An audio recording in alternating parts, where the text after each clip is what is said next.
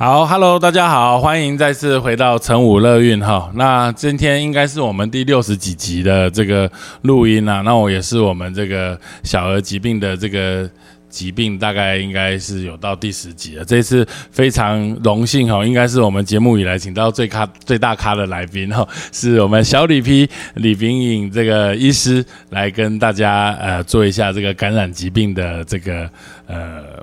呃，聊聊感染小儿感染疾病了哈，这样子，我们先欢迎李明宇教授啊，大家好，好，那我那我想李教授应该也不用我大概。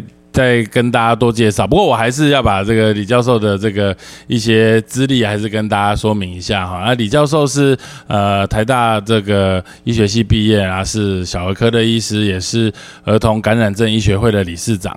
那同时，因为李教授长期都是在呃做这个疫苗的推动哈，也是在台湾疫苗推动协会担任理事长。那同时，COVID-19 呃的这疫情这两三年的期间，大家也都会看到小李皮在各个节目啊、广播啊，还有就是这个呃呃这个召集疫苗召接接种咨询小组担任召集人，然后然后也时常在这个广播电视节目上面看到这个李教授来跟我们宣传一些正确的这个呃防疫的观念。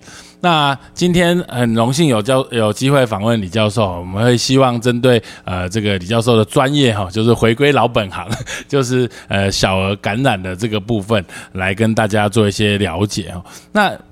小朋友的这个疾病，其实事实上，因为小朋友可能不一定会很会自己表达，所以他们通常一旦有不舒服，事实上就会呃以哭闹啊，或者是食欲下降来形容。那作为一位感染科医师，呃，要怎么样有办法能够去抽丝剥茧啊，或者是说一个这个妈妈到底什么样的状况的时候，需要把这个小朋友带来给感染科医师来看这样子。小孩子的确是不会表达哈，尤其刚出生的小 baby，嗯，那所以那个他生病的时候不会自己表达他的不舒服，就是必须要靠一照顾者去发现他是不是生病了，嗯，那通常照顾者每天都去看他哈，小孩子有不对他会知道了，嗯，哦，也是虽然说小孩子不会讲，但是。呃，爸爸妈妈或其他照顾者会知道说，哎，这小孩子不对哈，也会有生病。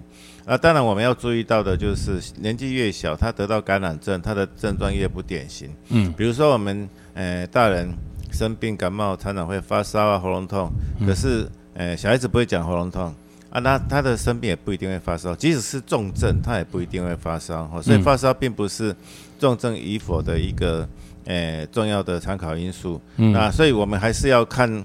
他跟平常的那个，诶，他平常的这个行为，他的表现比较有没有不一样？像小孩子有没有拉肚子？嗯，哦，其实我们知道说，小 baby 正常刚出生的时候，本来一天天每天都要拉肚子，三四次、四五次啊，这个对，每天比较频繁的那个排便次数，对他来讲是正常的。嗯，所以我们要跟他比较啊。如果说，诶，平常都是一天四五次，可是有一天他突然一天九次了，嗯，那就是拉肚子了。嗯。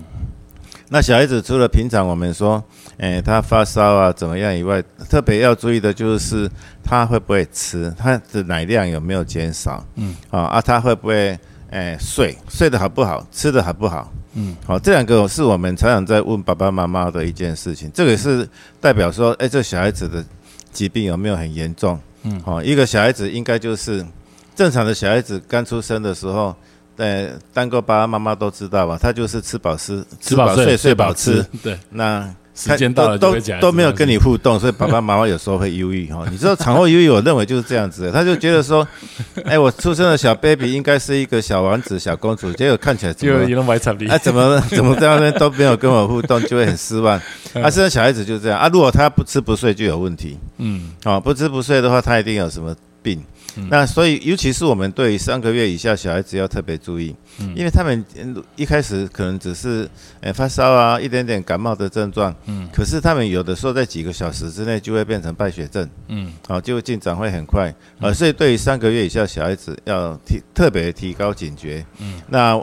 呃，所以我们对于三个月小孩子发烧，常常很多医院就是叫他住院的啦。嗯，哦，住院观察，然后做血液培养，给他抗生素，避免说他突发式的败血症。嗯，那呃啊，如果症状很轻微，比较大的小孩子，我们不一定要住院的话，爸爸妈妈就常常会担心的啊。我的小孩子现在有咳嗽、流鼻水，啊，什么时候要赶快送急诊？对啊，这个是很大的问题啊。尤其刚刚教授刚刚这样讲，有的时候你如果是轻症跑到急诊处，你自己也不好意思，那医院的人也会觉得说，哎呀，我有很多其他重症要处理，结果为了看你这个感冒，还要还分分分出一些人手来来照顾你哈，就是会有点会浪费医疗资源。嗯，所以我们要知道说什么叫做儿童的重症。对。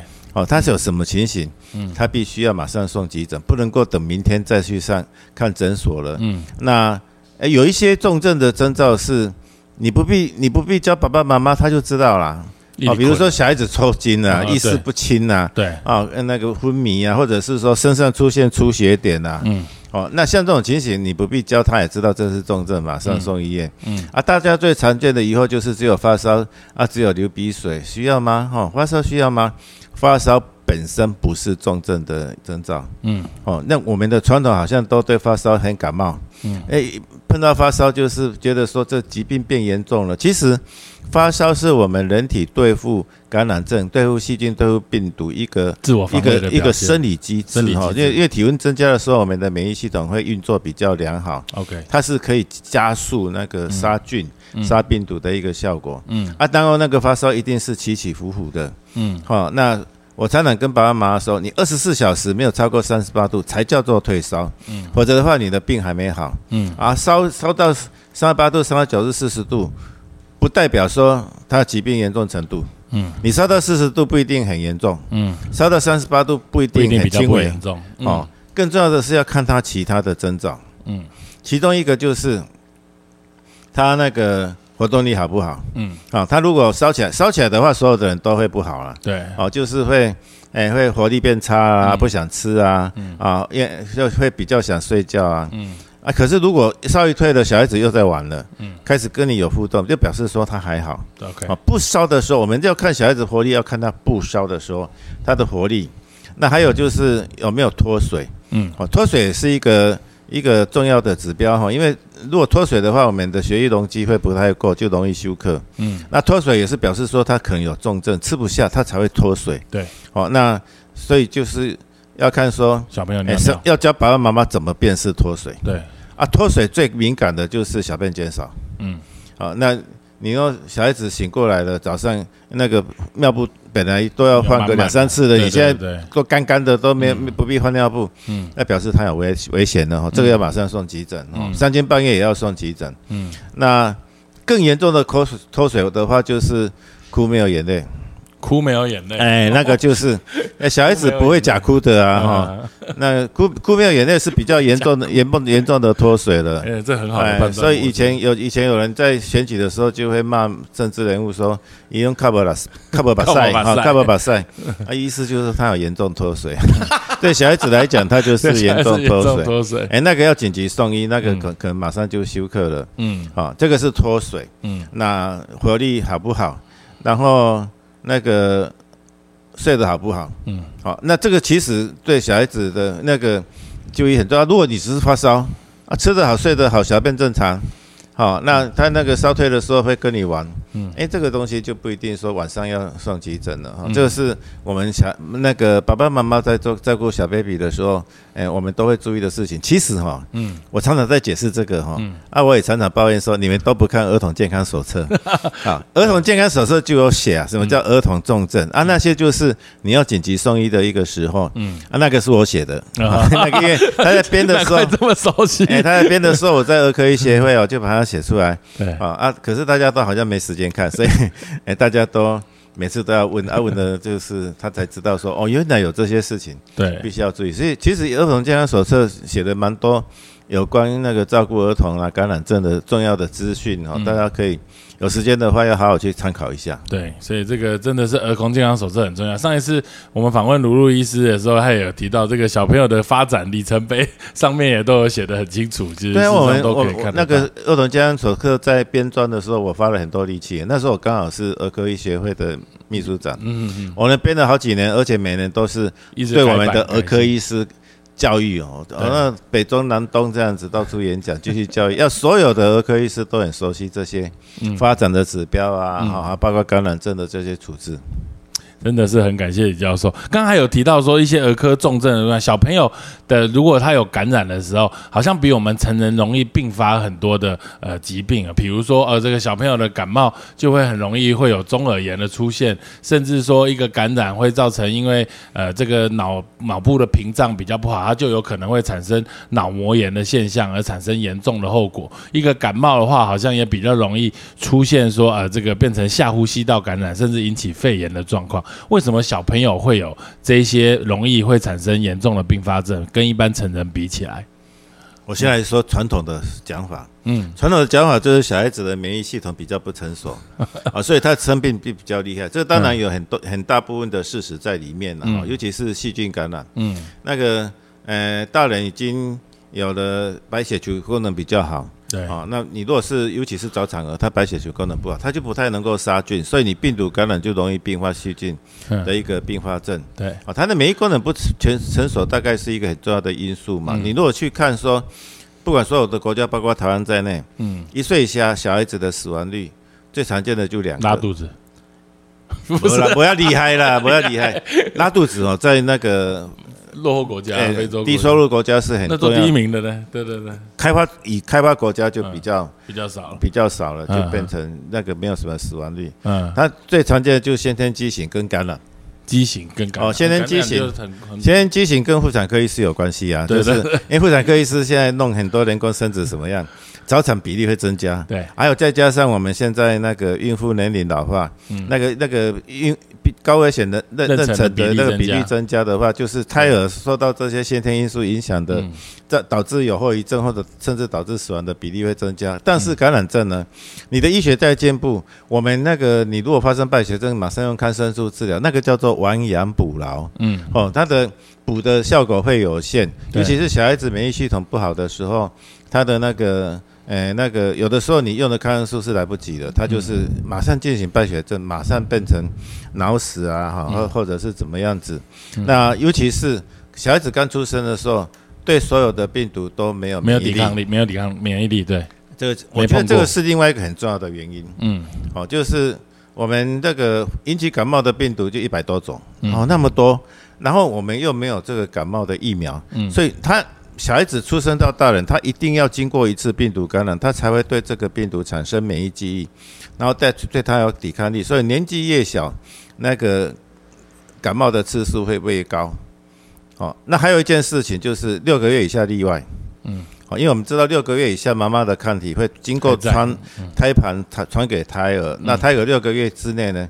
他很少生病的，嗯。啊，所以很多爸爸妈妈照顾小孩子，他就是会觉得很奇怪，我小孩子出生以后都没感冒，都不生病，怎么越过了半岁以后养越大，好像免疫力越不好，一天到晚生病，一天一个小孩子哈，一个月感冒三次是很常见的事情啊，因为他出生以后有一百多种病毒在等着他，所以呢，他就常常病毒感染，病毒感染了以后，我们的那个呼吸道，哎，那个。鼻腔附近的淋巴组织就会肿大，所以我们小孩子的淋那个扁桃腺、淋巴腺都比大人来的大，嗯，然后就会引起耳咽管阻塞哈。耳咽管就是我们的鼻咽部跟我们的中耳有一个管道，嗯，那个常常塞住就会引起中耳炎，嗯。啊，那那个我们鼻咽跟我们鼻窦啊，鼻窦是我们头骨里面的空腔，嗯，它的那个管道塞住，因为感冒塞住，它细菌卡在里面啊，出不来，它就变成细菌性鼻窦炎，所以小孩子特别容易。那个有细菌的并发症，嗯。啊，传统上我们是认为说啊，它就是免疫力不好。可是你知道吗？新冠病毒，新冠病毒给我们一些启示，哎，同样的一个大突变的新冠病毒，嗯，横扫全球啊，结果呢，小孩子比较轻症。小孩子反而比较轻，所以大重症的是大人，尤其是老人。担心的反而，现在最近大家在担心的反而，以教授的这种说法，应该是根本不太需要担心的，还是要担心的，就是说错误，你的老人家的死亡率可能是。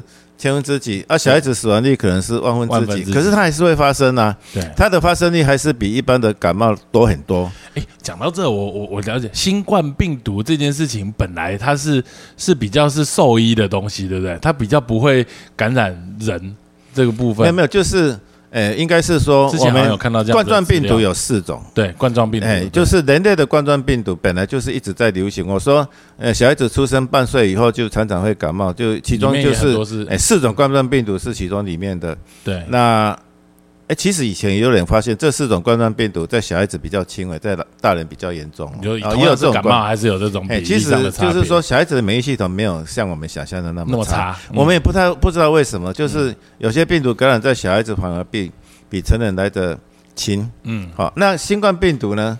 它就是蝙蝠的冠状病毒啦，哈、嗯。它全身是蝙蝠冠状病毒、啊，经过突变以后变成适应人类细胞，嗯。所以它就是本来是蝙蝠跟之间互相传染的病毒，跑到人类来，嗯。啊，人类互相传染的话，它会变成第五种冠状病毒，会影响人类。嗯。未来哈，未来它就变成小孩子出生以后面临五种冠状病毒。嗯。好，那这个病毒，这些新冠病毒在小孩子好像比较轻哈，哎，其其实很有可能是因为小孩子的器官成熟度比较差，嗯。他反而是比较没有什么细胞接受器啊，比较不容易被病毒攻击，嗯。或者是说他的免疫功能发动比较差，反而是让自体免疫的伤害变比变小。比变变小，比较弱，比较不会怕伤害。这个嗯。真正的原因不知道，但是我们观察得到的事情是，嗯。同样一个病毒嗯。发生在成人跟发生在小孩子，小孩子有的时候是比较轻的。嗯，这个是很有趣的这些状况。对，那是我们所谓的感染哦，常常都会碰到，就是说，哎，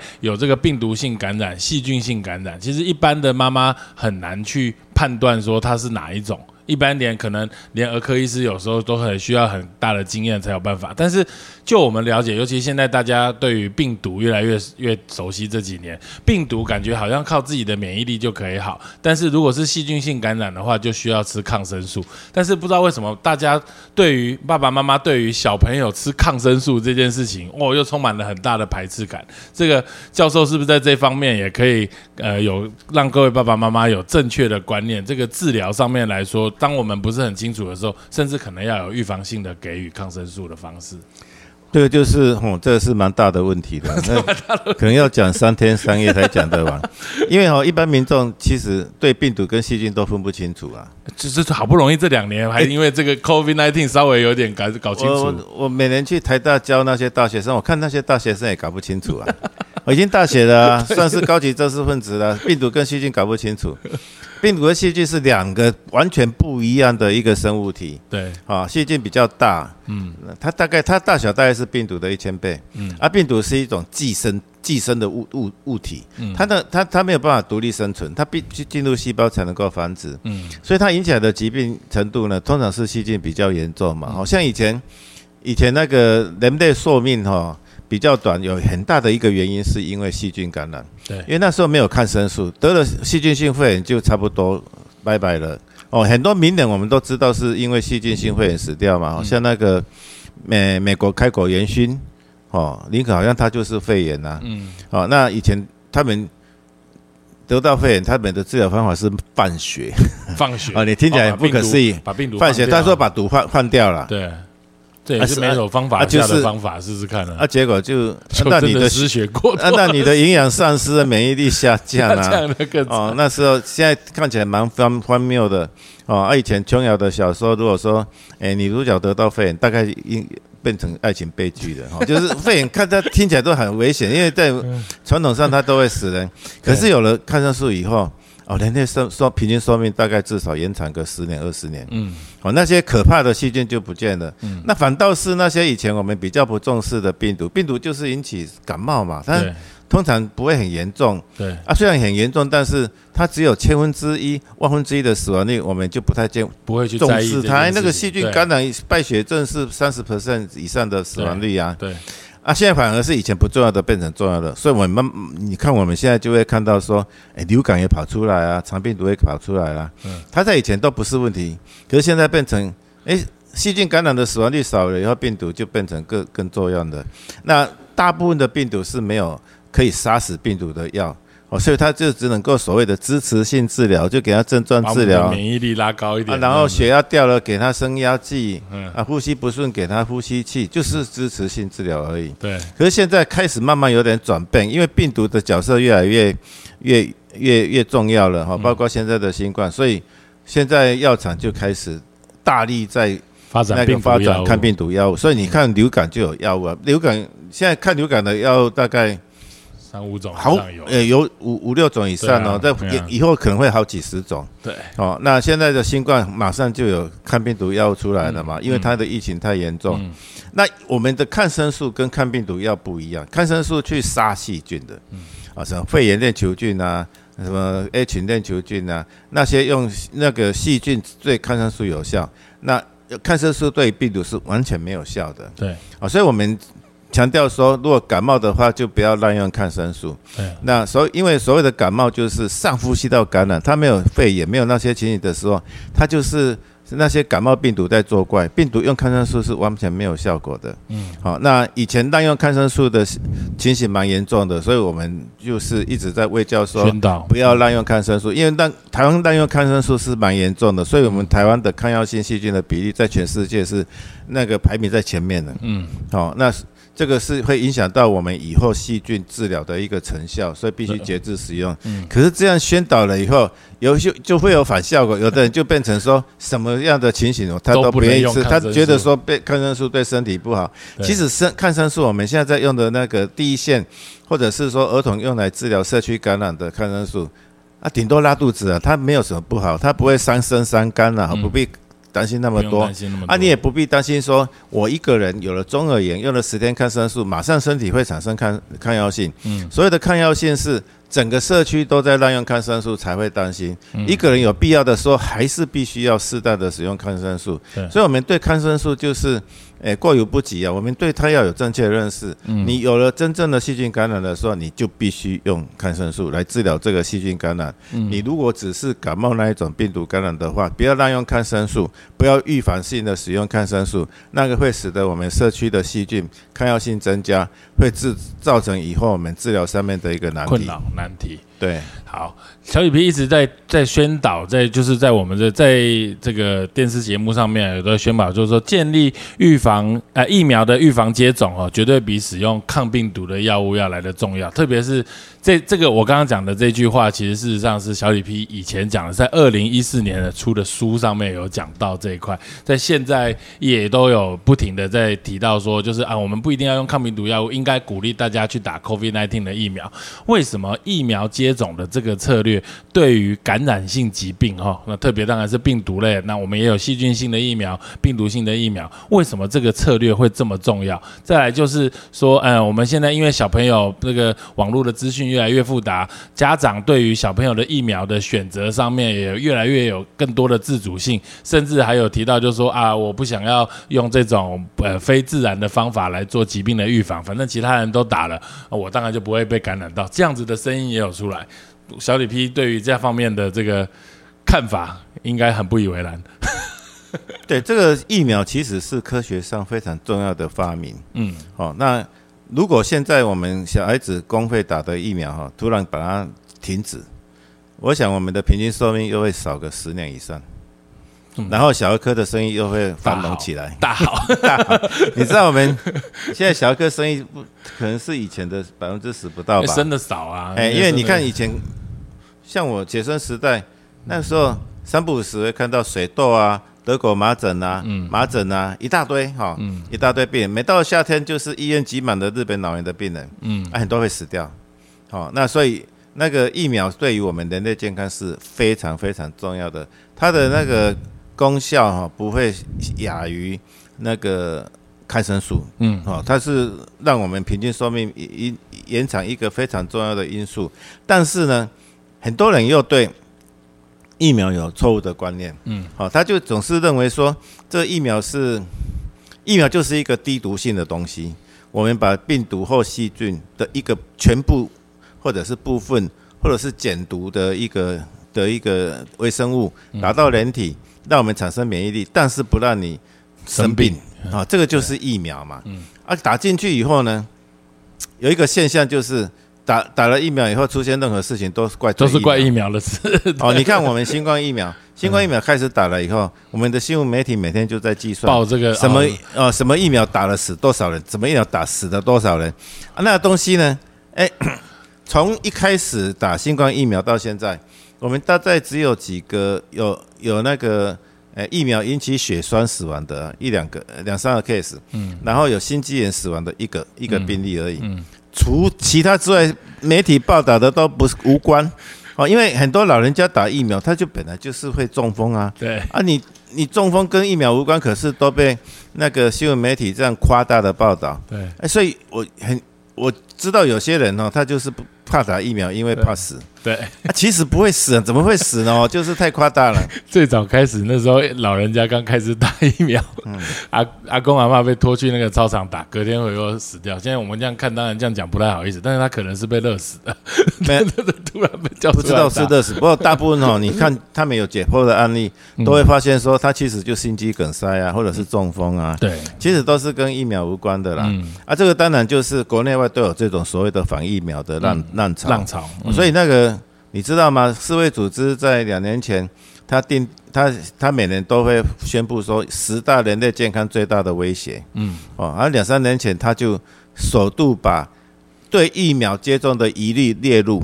哇，真的！疫苗疑虑是威胁我们人类健康十大威胁之一。很多人被这些邪说哈，evil 邪 邪恶的说法 邪说诱惑哈，就疫苗疫。质疑疫苗的安全性，嗯，然后会造成疫疾病的反扑。一个很明显的例子就是那个英国的百日咳反扑，还有麻疹德国麻疹反扑。前几年前哈，我们知道说，哎，国外都在烧啊，嗯，麻疹在烧，德国麻疹在烧，那百日咳在烧，可是台湾没有在烧，嗯，为什么？因为台湾的卫教不错，就是为台湾的疫苗卫教不错，嗯嗯，虽然我们有疫苗的疑虑，我们也有。但是反疫苗的团体中，中中在台湾是少数。对，我们正义之声，我们 我们那个台湾疫苗推动协会的声音，就是一直不停的为教民众。所以市长就来这。我就觉得鞠鞠躬绝尾啊，没有没有，鞠躬绝尾，不鞠躬尽瘁，我鞠躬尽瘁。对啊，就是啊，你就是他们就是得尝到了苦果嘛。对啊啊，为什么呢？因为他们曾经有一个。那个英国人哈就做了一个研究发表。啊，他他说这个打了那个诶麻疹德国麻疹腮腺炎疫苗会引起自闭症，嗯，还是登在期刊嘛哈，对对对，两千一百两千一二零一零年左右的事啊，他就很多人就根据那个文章说疫苗是有害的，嗯，那后来发现说那疫苗跟那个那个文章根本就是他没有抄袭，但是真的是 里面乱七八糟，我有去看过那个 那个报告根本。莫名其妙了，他就去问几个自闭症小孩子爸爸妈妈啊，说问他说你觉得是什么疫苗跟你的自闭症有关？啊？爸爸妈妈就填 M M M 麻疹疫苗，大家他就下结论说是麻疹疫苗，这个是什么？这个完全不科学的研究，没有对照组，对，那只是问卷调查，嗯，好，那而后而且后来又有人发现说，这个医生呢，他跟那个自闭症儿童的那个。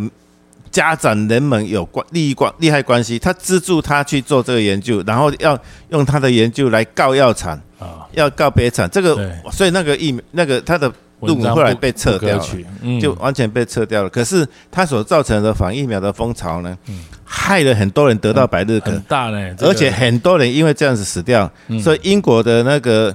他们的医学会他说他是违反医学伦理的，把他吊销医师执照，他是非常严格的一个处罚。嗯，那这个是疫苗的疑虑了哈，所以我们对于新冠疫苗，当然你也看到说有疫苗疑虑，嗯，但是呢，很多还还是有一些人不打疫苗哈，我们就是要不停的去澄清这件事情。嗯，疫苗是相当安全的。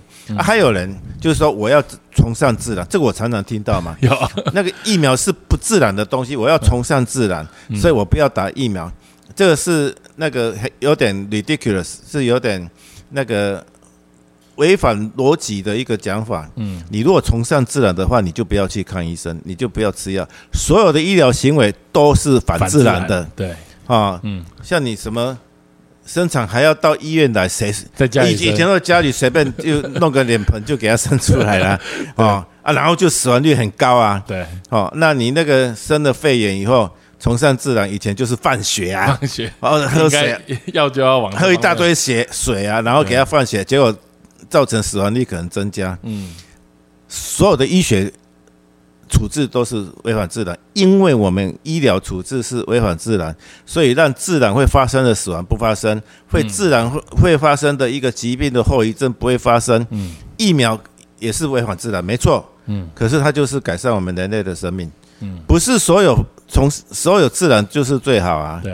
啊，从你如果什么都要自然的话。不要吹冷气啊！到外面可能会热死，可能会中暑，那个是很难过的事情。对啊，哎，这个时候冷气也是不自然的东西。有些那个吃素的啊，吃素的要说真的，你要按自然，就是要吃那个树植物也是有生命，你要吃那个掉下来的果实那种才可以吃。你吃素的不能做素鸡、素鱼、素牛肉，看起来很像。那那你就看你对自然的定义是什么啊？对对对，你如果去常常去看那个。嗯，那些卫教的影片，你就知道，人类的牙齿啊，这个犬齿这个样子，就是肉食动物的样子。就上天给你的牙齿，就是要你吃肉的，这个叫做自然。对对对。如果你是天生是自然就是素食的话，就是要像牛羊一样，很多就是就吃哈，就磨，它要磨磨草的话才会动啊。肉 食动物才会有尖锐的牙齿。好好有趣，这在这个。小李批这个之前的这个呃书籍里面哈，就是破解医学迷思。我觉得我们今天刚刚也有提到一些东西，我觉得其实也很有趣啊。就是说这个我我们刚刚就是说呃这些感染的疾病，其实事实上是靠我们人体的免疫力来做这个抵抗。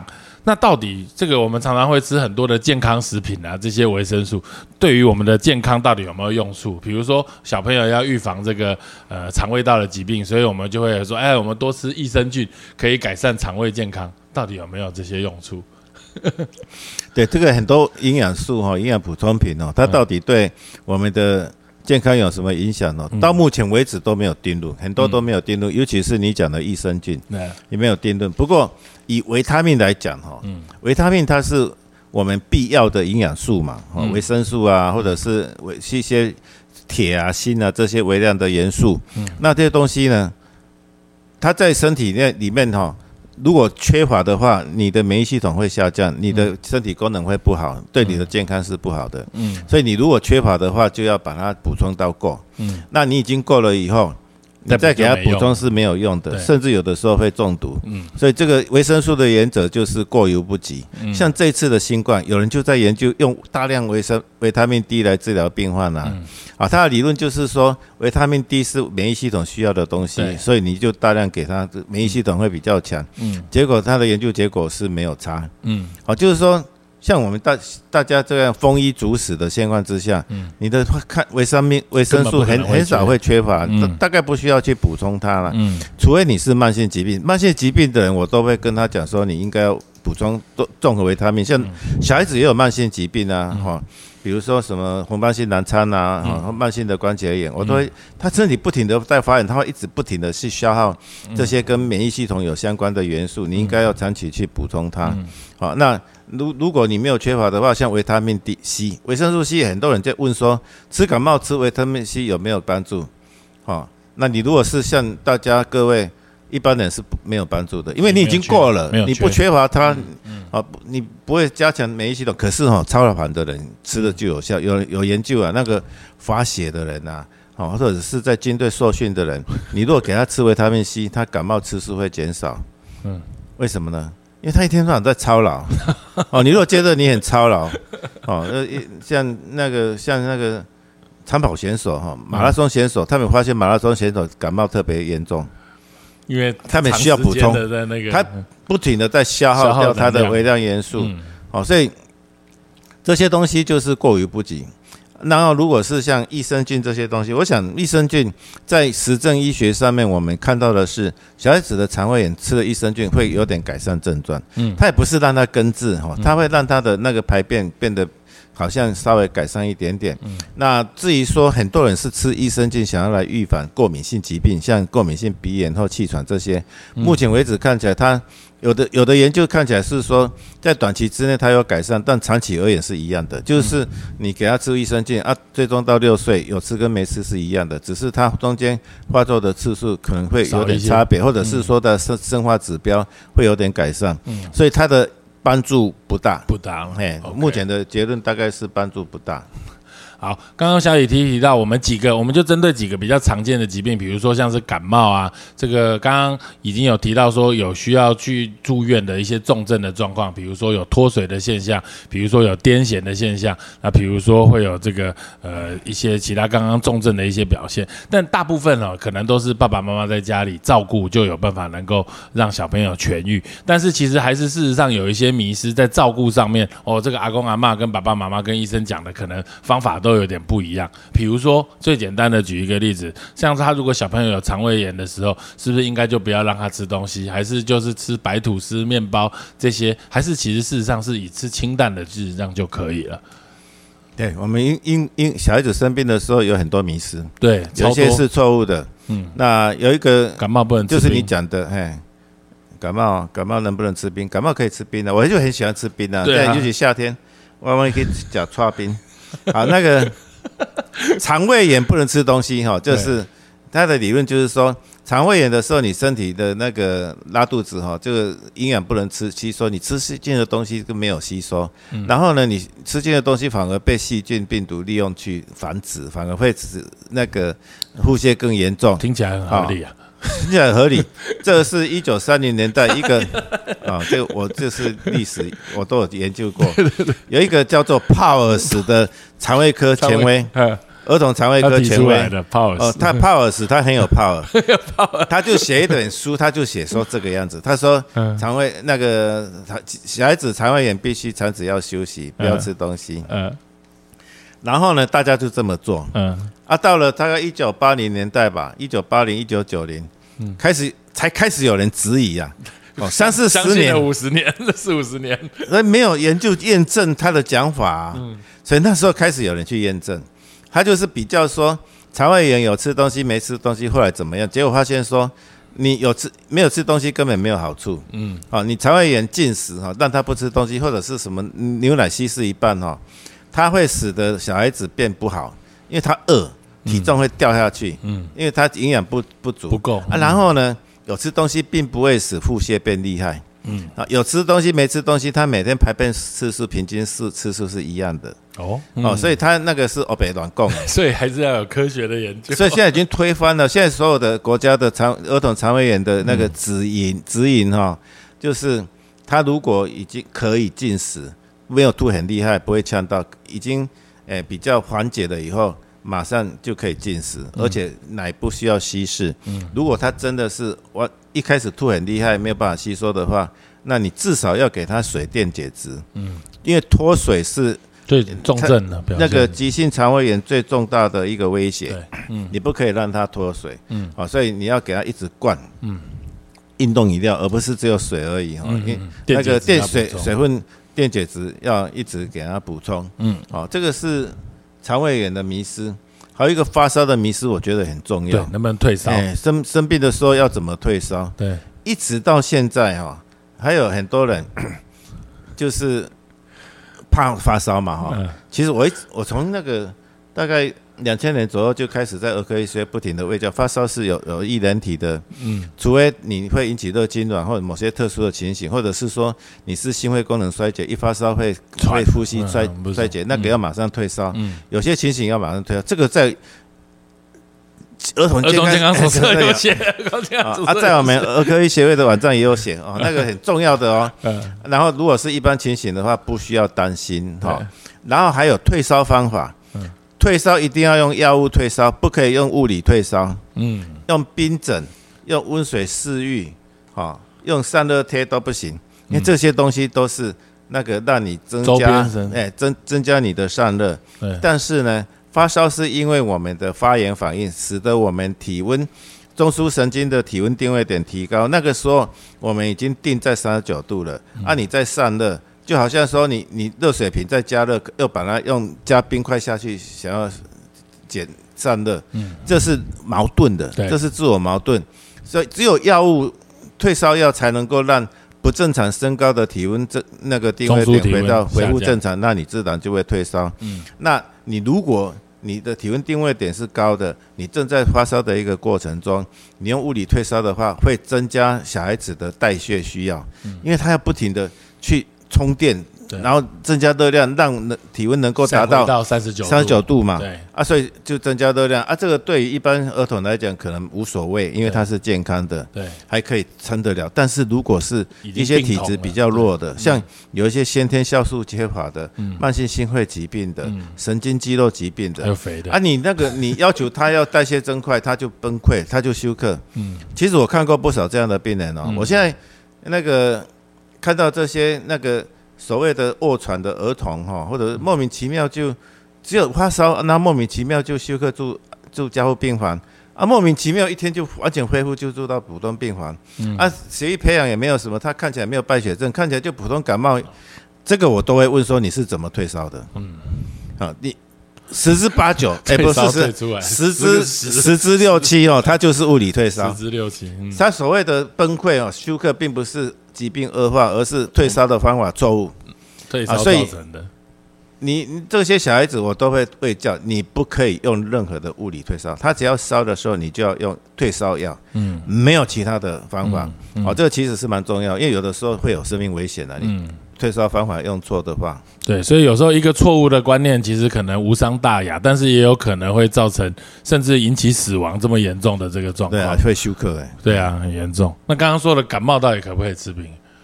感冒可以不可以吃冰啊？这个是很大的学问的哈。就是哎，我们传统上说感冒不能吃冰，然后其实哈，你要叫你要看是什么是感冒。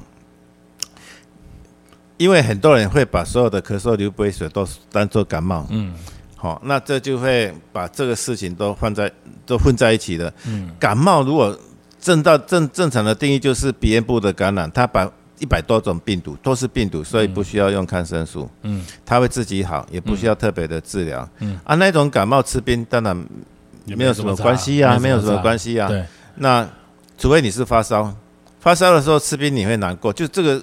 发烧的时候吃冰，就像我刚刚讲一样，就跟性退烧一样。哎，就像说你在发烧的时候物理退烧啊，你会冷啊，你会冷，然后你就要拼命自己身体制造热量来，嗯，来让我们的身体回升，会消耗掉你的能量。好，那对于体质弱的人，他会有生命，甚至有生命危险。嗯，那可是呢，所谓的感冒哈，有很多是那个过敏。嗯，啊过啊，就鼻子长期流鼻水、长期咳嗽，尤其早晚咳厉害，那就是鼻子过敏、气管过敏嘛，那个是诶过敏性的疾病。它通它的特征就是会拖很久，会拖好几个礼拜。嗯，然后诶天气冷热变化的时候发作，早晚比较厉害。嗯，那像这种情形也被当作感冒。然后过敏、气管过敏，有的时候吃冰会恶化。嗯，啊，这个是我们有一个台湾有一个医师，他有做过研究。嗯，气喘在发作的时候。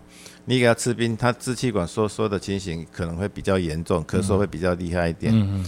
好，那所以如果是有气管过敏或学术上这个叫做气喘，嗯，好，有这种情形引起来的咳嗽的时候，嗯，避免吃冰。OK。因为他是有研究说它会恶化。嗯。可是如果他不是那个气管过敏的咳嗽，嗯，或者是说他是气管过敏，但是并并不是过敏的好发季节，他现在也没有症状，嗯。我觉得就是还是可以吃冰。我我听过人家说，就是感冒，但是我比如说我们都会有这个扁桃腺发炎啊，甚至甚至溃疡、脓疡，他连吞口水都会痛。这样子的小朋友其实他是没有食欲吃任何东西，但是你给他吃冰，他反而吃得下去。这样子的说法是对的吗？是对的啊，是对的哈。因为我们会嘴巴破的病就是肠病毒，嗯，哦，疱疹性咽峡炎或者手足口病，另外还有单纯疱疹病毒，它也会引起。那个疱疹性咽口炎，这都是病毒了哈。嗯那这个东西最重要的一个并发症就是脱水。对，哦，就是我刚刚说严重的说会靠不了塞把塞，靠不了。所以那个小那种小孩子，我们都拜托他要吃，他想吃什么都可以。哦，那个什么素食店的汉堡什么东西，平常他吃不到的哈，那买给他吃。嗯，好，他如果能够吃的话就。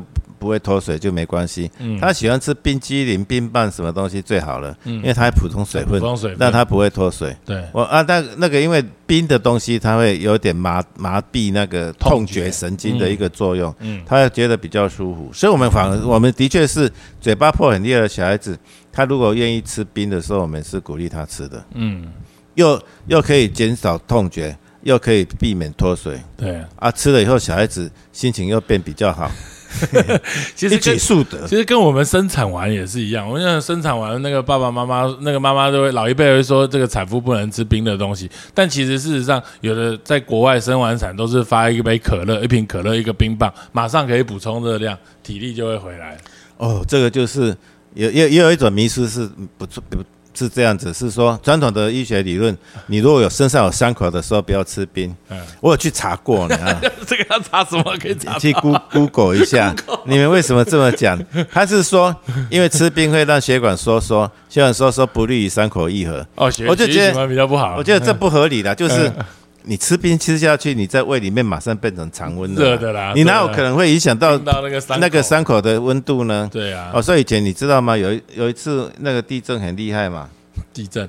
南部南部有一个大地震不是台南，哎，另后面一次不是台南有一个整个大楼大楼斜掉斜掉。掉对对对，啊，有一个那个斯乐冰女孩嘛，嗯，你知道吗？哦有有有有有，她被奇迹的是是被救出来，救出来以后。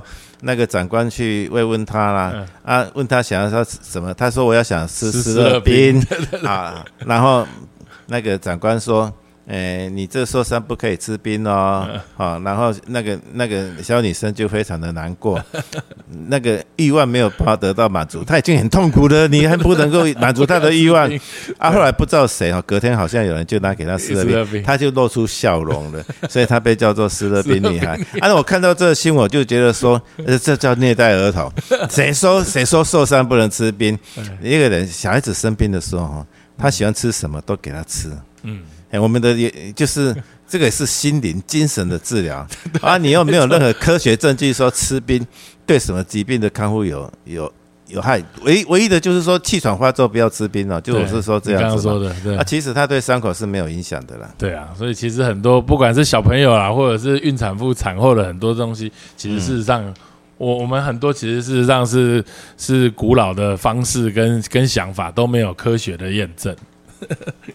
好，最后最后我们想要再提到，就是最近我们的新冠疫苗，呃，新冠肺炎的疫情，那已经开始进展到青少年，甚至现在有幼儿的方面开始来做呃疫情的疫苗的施打。那很多家长都是采用比较观望的态度，甚至最近因为国外其实已经流行一段时间的 BA 四、BA 五，到台湾可能也有人预言说，接下来可能会呃我们的个案数在涨在上升。呃，我想以以这个小李 P 的的这个长期的观察这一块，是不是可以给我们的听众们一些正确的观念，针对 BA 四、BA 五以及疫苗的这一块？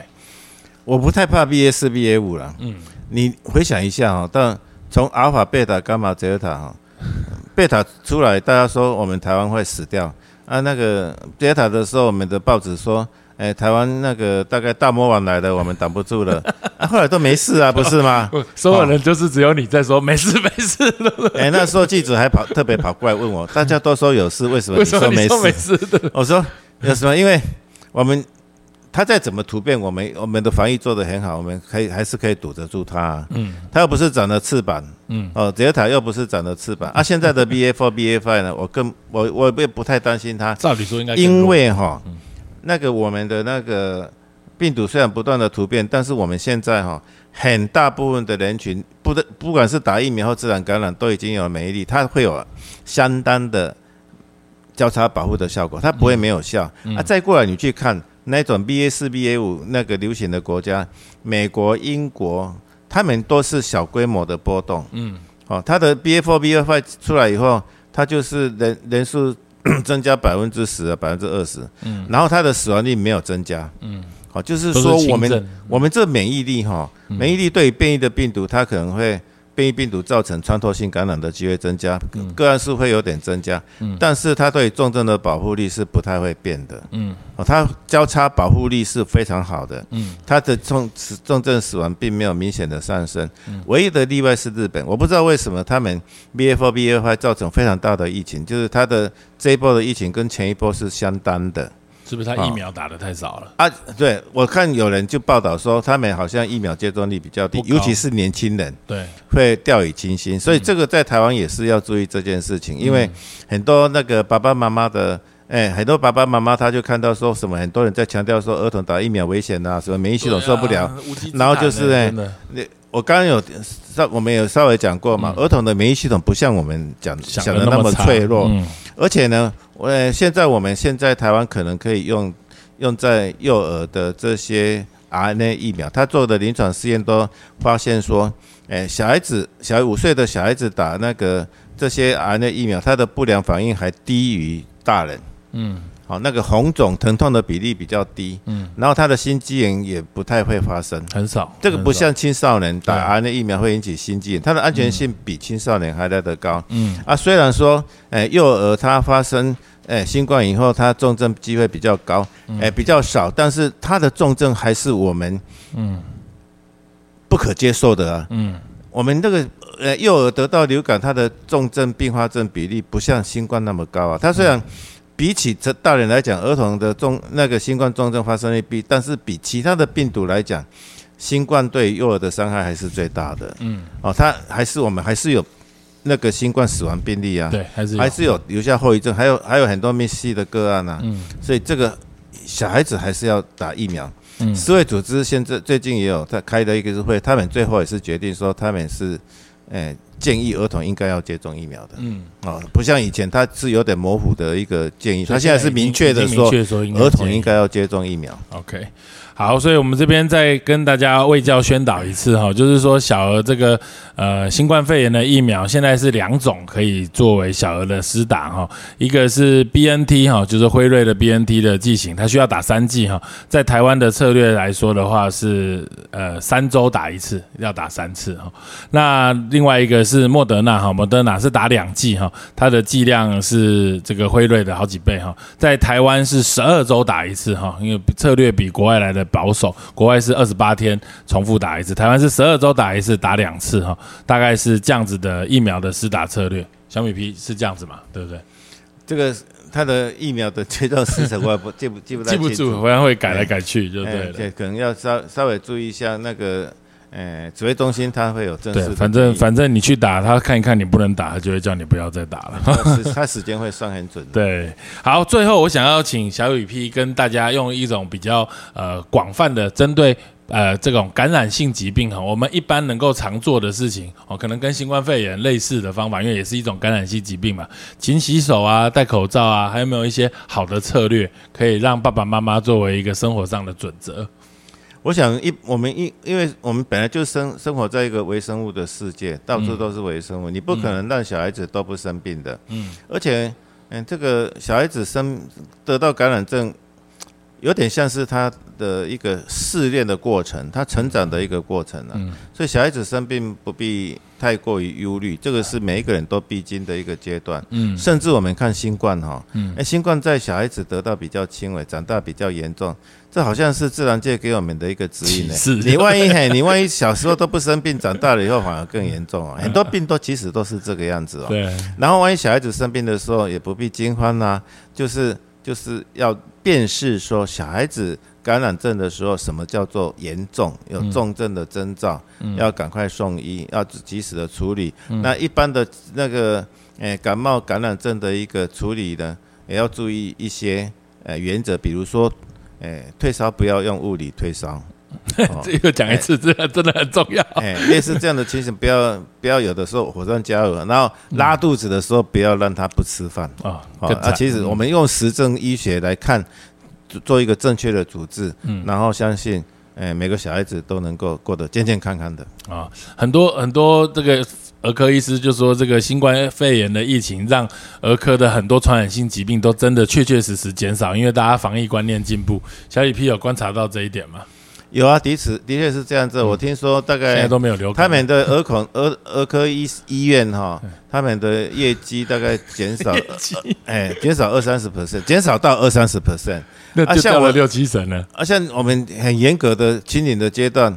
我的门诊一个早上有的时候就是个位数啊，嗯，哎，四五个病人，四五个病人，那所以这个儿科医师是牺牲奉献的啊，就控制了疾病，但自己业绩减少，控制疾病就自己，而且有那些哎健保哎健保总额就是把这些分散分给其他科，你们看大人的科别去了啊，所以儿科医师是牺牲奉献，所以但是我们也是多希望所有的小孩子都健健康康的。真的，谢谢小李皮今天接受我们的访问，真心很感谢啊！因为百忙当中，这个接受这个访问，给大家正确的知识，这个也是很难得可以聊。除了大部分除了新冠以外的题目哈，让大家这是一个很很很平常、很大家需要注意到的这个方式哈，特别在照顾小朋友和感染症方面。今天真的非常感谢小李皮，谢谢谢谢，好，拜拜，拜拜。